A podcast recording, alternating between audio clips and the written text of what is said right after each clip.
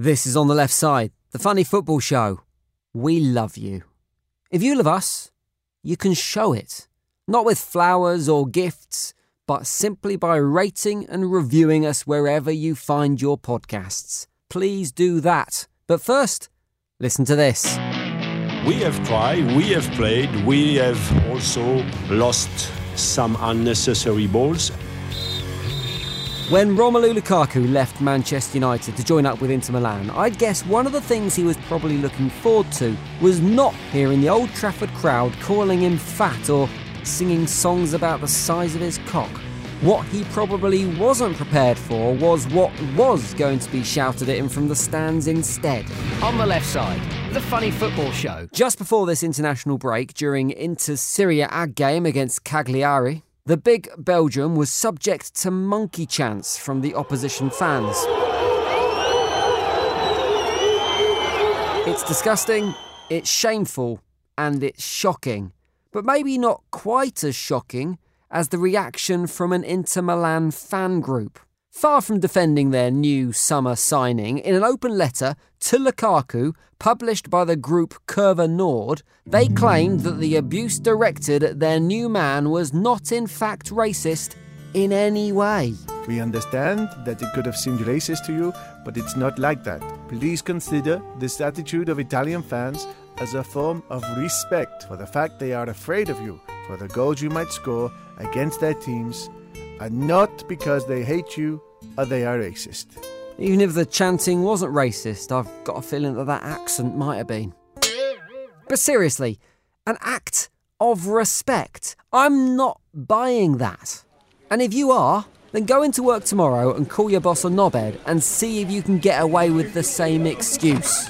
Oi, knobhead. Get out of here. In a similar way to how hanging out a van door and shouting, Nice jugs! I'd love to have a go on those melons! Is sexual harassment and not, in fact, a way to show support for the feminist movement by showing considered appreciation for the female form, this is most certainly not a mark of respect being shown to a black footballer. Interestingly, in the same week, Inter have chosen to launch their third kit, which, ironically, is black. But at least the club now know if the fans start to really slag it off on Twitter, it means they actually love it. The positive here is that as a result of these events, Serie A is now launching an anti racism initiative in Italy. It's just crazy that that's something that even has to be considered in 2019. But at least here in good old England, we don't have to put up with that kind of racist mindset, eh? So let's just put it to one side, chill out for a bit, and watch some Sky Sports. 19, why have they sold them? Personally, slight alarm bell going off in my head. I think there, there'll be other issues there. I don't know. They're, it's as if they're, go on, we don't care how good he's going to be, you can take him, which would suggest off the field activities are not the best. It's because there's something not quite right with him. Oh, for fuck's sake. Yes, it would appear that the angry Scottish Sky Sports caveman in residence, Graham Souness, doesn't like Everton's new striker Moise Kean for exactly the same reason that he doesn't like Paul Pogba. I'm not going to say what that reason is, but I think we can all agree it's not because they are young or rich or footballers. Although all those factors probably do contribute in some way or another. How dare a club sell a player without any intention of buying him back at some point? I mean, Liverpool constabulary should probably consider banging him up behind bars just as a precaution. Who knows what he's going to do? Mm-hmm. Let's forget for a minute the motives behind these completely unfounded claims and consider this. Souness is a man who is paid a considerable amount of money to talk about football. Here, instead of doing a bit of research and maybe referring to Juve's need to reduce their wage bill to comply with FFP, or the limited time on Kean's contract, meaning they needed to cash in now to make any return, or even the limited negotiating powers because of these factors that means it would have been hard to insert a buyback clause in the transfer. But instead of referring to any of that, he just picked lazy speculation that there was probably off field issues. The only off field issue I can imagine Kean having is if he were to bump into Souness and a load of his buddies burning crosses and wearing pillowcases on their head on a Saturday night. Incidentally, when in Italy, Kean was also subject to racist abuse from the same Cagliari fans as Romelu Lukaku. He must be absolutely delighted that he's been shown the same level of respect over here.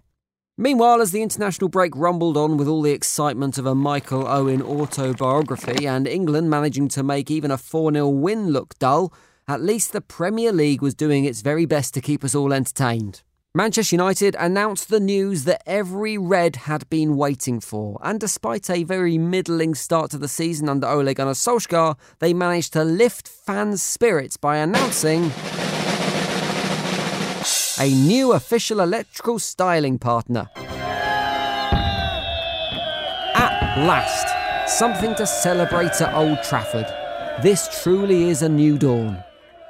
It's amazing. Every time I think Manchester United have exhausted every single avenue of commercial dealings, they manage to find another one. Right now, the club has in place official sponsors for kit, aircraft, tyres, wine, booze, online streaming, parcel delivery, lubricants, digital transformation, whatever that is, computer games, glasses, hotels, coffee, pillows, leisure hardware, financial trading, watches, and jeans. And that's not even including the usual things like shirt sponsors.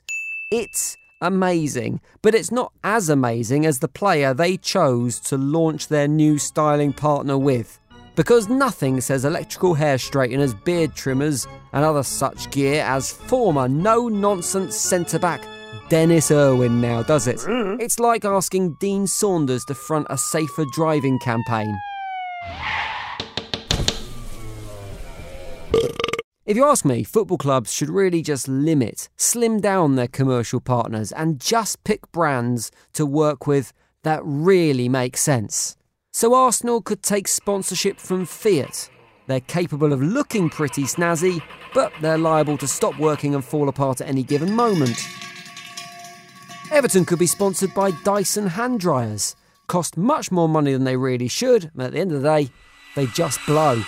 And Watford should sort some kind of deal with a revolving door company, because the door at the Vicarage Road manager's office right now just keeps on spinning. The Watford board are clearly very aware they have a high turnover in the dugout right now because this week, when they sacked Javi Gracia just four games into the new season, instead of getting in a brand new boss, they just went back to the guy they sacked a couple of seasons ago, with Chico Sanchez Flores stepping back into the manager's brogues. Flores now becomes Watford's 12th boss in a decade after Gracia only managed one point from his first four games of this season, which led to a pretty amazing stat tweeted by at Rich Jolly. Graham Taylor managed Watford for more games than Brendan Rodgers, Malky Mackay, Sean Dyche, Gianfranco Zola, Giuseppe Sannino, Oscar Garcia, Billy McKinlay, Slavisa Jokanovic, Quique Sanchez Flores, Walter Mazzarri, Marco Silva, and Javi Gracia combined. Given the evidence of that record, it's maybe not that surprising that Gracia got the boot. The manner in which they did give him the boot might have been slightly surprising, however.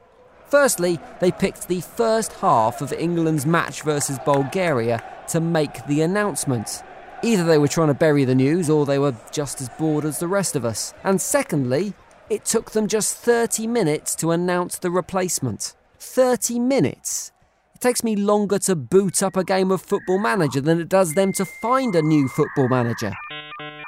I, for one, just hope that, given the recent record, Flores keeps his CV up to date. Cause I'm not sure he's gonna be around for very long. Right now, there is only one job with less job security than being Watford manager, and that's being a Tory MP. That's it for now. We are finished for today's On the Left Side. I've been Jim. Thank you very much for listening. Don't forget you can rate and review us wherever you find your podcasts. We really appreciate that. And if you hit subscribe, we promise to you the next time we have a brand new episode out, you will get it straight away. See you later. On the Left Side is written and produced by Ant McGinley and Jim Salverson.